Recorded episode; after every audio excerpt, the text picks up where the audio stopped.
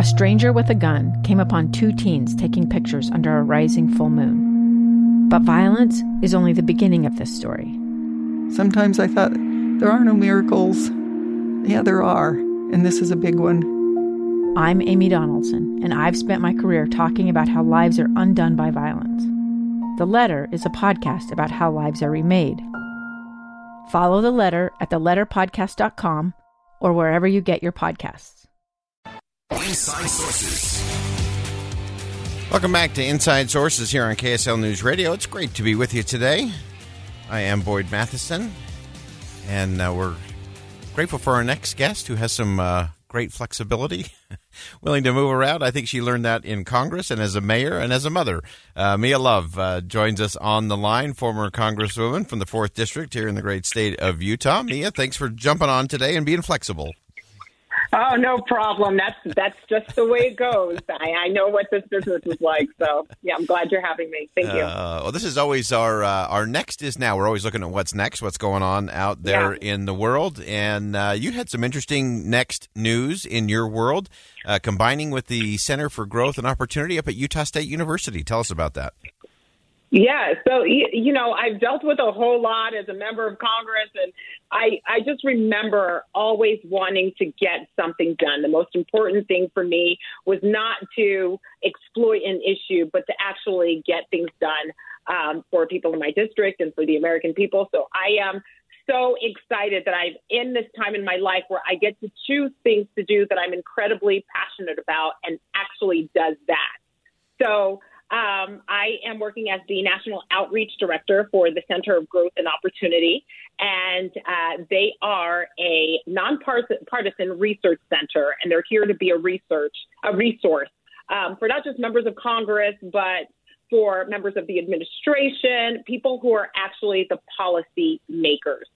Um, and I'm just really excited to just take the research and share it with um, some of my former colleagues and people that I've worked with so that they can actually get something done for the American people. Yeah, it's so, uh, so important. And the uh, the Center for Growth and Opportunity uh, produces such great research. Uh, as you mentioned, it is uh, nonpartisan work. They're mm-hmm. really looking at the data. Uh, and I love the fact that they dive into the numbers. Uh, the executive director, right. Christopher Koopman, up there uh, is is just fantastic. And this whole idea of building, uh, not only just building coalitions, which I know has been a big part of your efforts in Washington, uh, but really ar- around the planet to really start talking about the data and the, the policies, right. the issues of immigration, the environment, technology, innovation. Tell us how all that's going to come together uh, in this role for you up at Utah State University.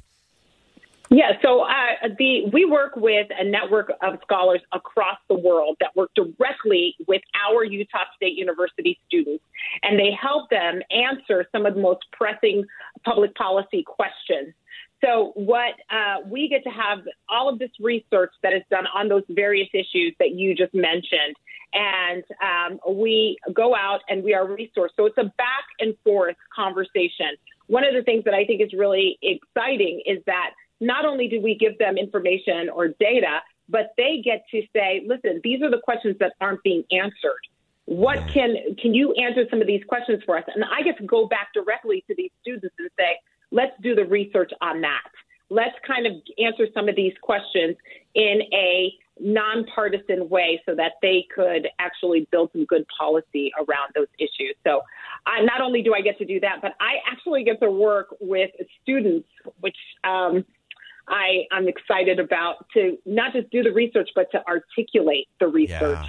to people that they come in contact with. So it's one thing to have these students dive in, do deep dives into these issues, but it's another thing to have them get out there and actually communicate and articulate that data. Uh, because as you and I both know, with no one knows what you're talking about unless you're able to communicate it effectively and get people to care about what you're saying. That's right. And it is, uh, and and we love the data. We love the data. We always follow the data. I think that's a big part of uh, what happens up there at the uh, Center for Growth and Opportunity is they, they do follow the data. And I love that because it always leads them towards, well, what what were the outcomes or what should the outcomes be of this particular policy? And then, as you mentioned, Mia, being able to take that data, take those outcomes, and then be able to communicate that in a, a way that matters uh, not just to members of Congress or members of state legislators, but to citizens everywhere is what we all should be striving for.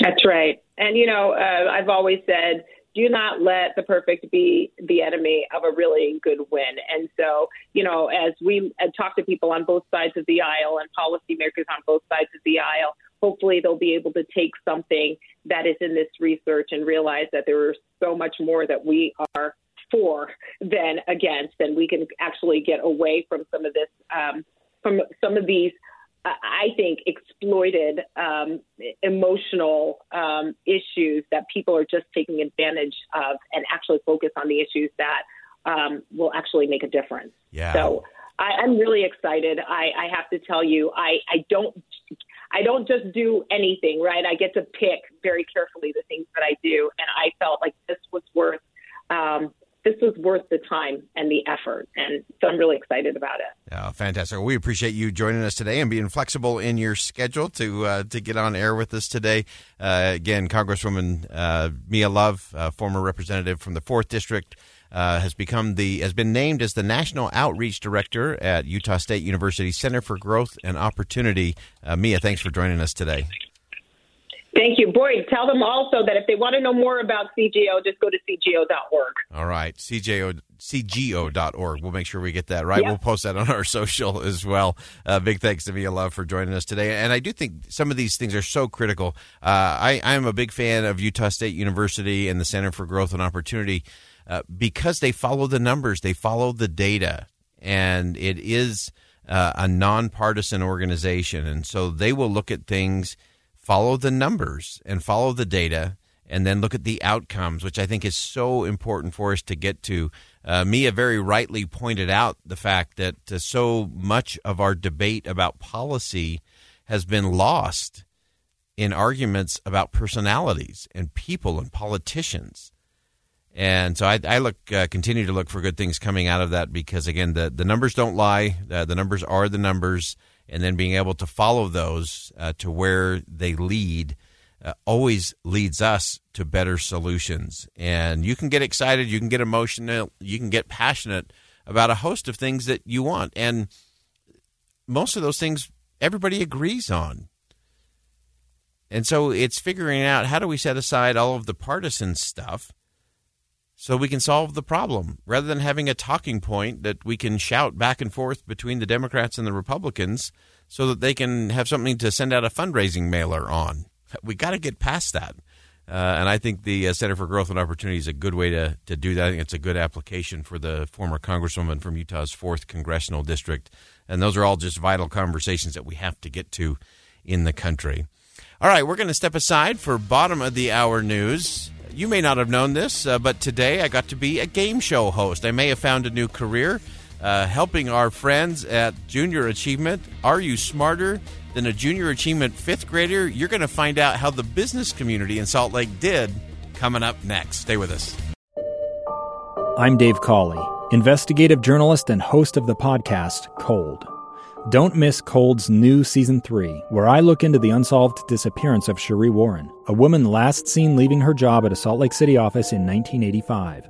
Police cast suspicion on Cherie's estranged husband and boyfriend, but never made any arrests or recovered Cherie's remains. Find Cold Season three, The Search for Cherie, anywhere you get your podcasts.